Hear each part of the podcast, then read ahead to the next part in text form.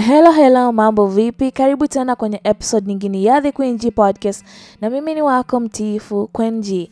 Nikushukuru sana kwa kuendelea kusupport The Queen G Podcast. Ikumbuke kwamba unaweza kusikiliza The Queen G Podcast pale Google Podcast, Apple Podcast na hata pale Anchor. Hizi zote ni platform ambazo unaweza kupata Queen G Podcast aidha kwa kupitia link ambazo mimi hushare na wewe mara kwa mara, lakini pia unaweza tu kuingia kwenye platform hizi na kusearch Queen G Podcast na utapata hapo episode zote za The Queen G Podcast. Leo kwenye The Queen G Podcast ningetamani sana na ninajua huenda unasubiria eh, nikupe labda kanuni za kuzingatia eh, nikupe sababu za wewe kuwa hivi au kuwa vile, hususan eh, labda sababu za ukosefu wa fedha, kwa sababu tumekuwa tukizungumzia sana masuala ya fedha eh, au nikupe basi kanuni au nidhamu fulani za masuala mazima ya fedha. Najua unatamani kusikia hivyo leo, lakini uh -uh, leo hatutakwenda kwenye hiyo barabara. Leo niko hapa kukupa shauri mtu wangu. Mm, kukupa shauri, kukusii sana eh, kwamba angalau basi jaribu kufanya hivyo. Jaribu kufanya nini basi? Jaribu E, wakati huu hapa, labda umesha master sasa, umeshajua namna ya kubudget fedha yako, umeshaanza kusave. So what's next? E, kinachofuata sasa, mpendwa, jaribu kununua kwanza assets. Mm, kununua assets E, kusudi hizi assets zikupatie maisha mazuri e, zikupatie hivyo vitu vizuri unavyovitamani baadaye, lakini kwa sasa nakupa shauri la kununua kwanza assets. Okay, so najua tayari kwenye kichwa chako huenda unafahamu assets ni nini, au unajiuliza basi assets ni nini? Assets, my darling, eh, ni vitu ambavyo ama ni kitu chochote ambacho kitakupatia wewe fedha zaidi.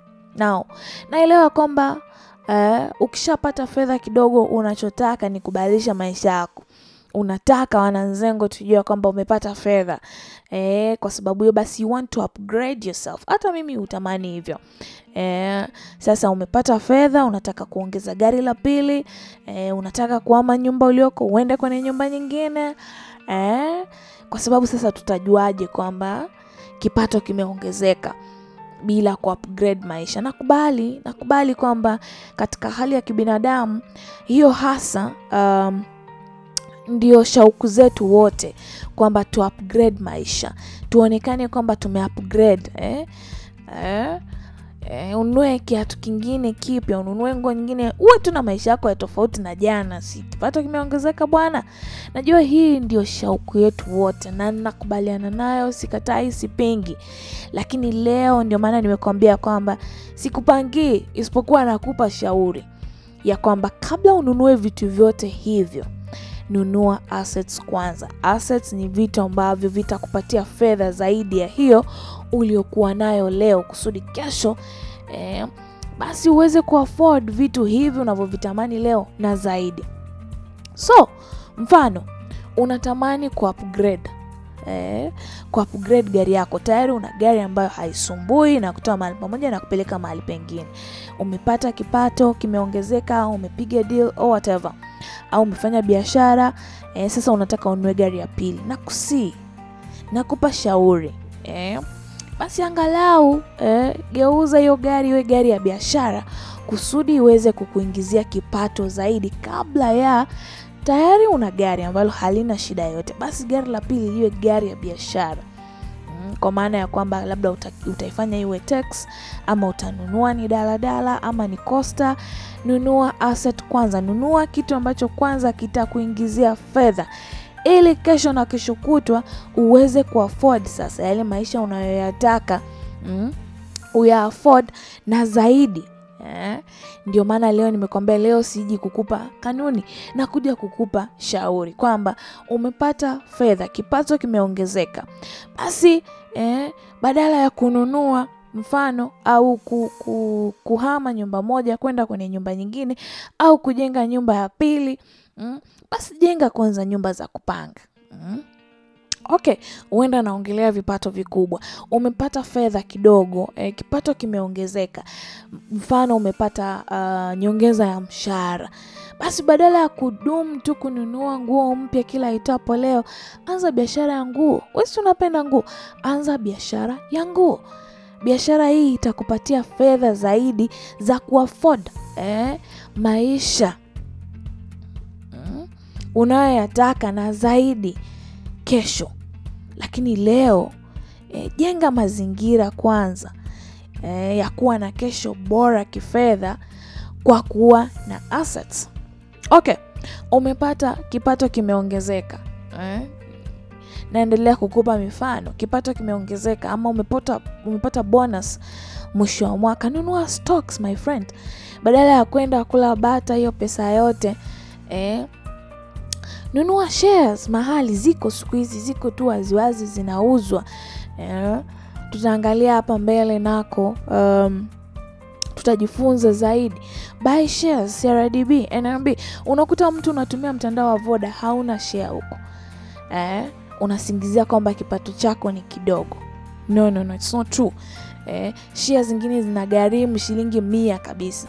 Share moja ni shilingi mia, nyingine ni mia mbili, nyingine ni mia tatu. Kweli hauna fedha? Hauna elfu tatu ya kununua shia kumi kwa mfano kwa wakati mmoja? Sio kweli, sio kweli. Kwa hivyo leo nakupatia shauri ya kwamba hilo gari zuri unalolitamani BMW, Mercedes Benz linaweza kusubiri. Hiyo nyumba nzuri unayoitamani inaweza kungoja kidogo, utakuwa nayo kwa sasa. Tafuta namna ya kumultiply hiyo fedha uliyopata, tafuta namna ya kuizalisha zaidi, tafuta namna ya kununua assets zaidi zikusaidie kesho. Mm? Umepata fedha eh, kipato fulani ghafla tu umekipata, nunua ardhi eh, buy land.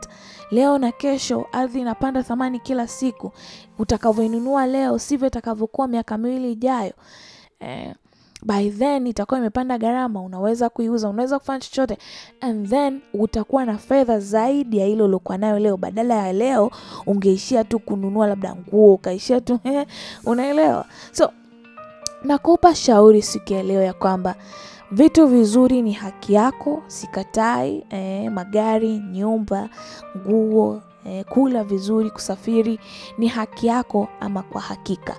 Lakini kwa faida ya kesho yako, chukua shauri hili hapa ya kwamba kipato kinapoongezeka, jifikirishe namna ya kukiongeza zaidi eh. Kipato kinapoongezeka, kiweke mahali ambapo kitakuwa na faida kesho na kesho kutwa, sio tu utakitumia leo alafu kitaisha alafu usubiri kupata kingine.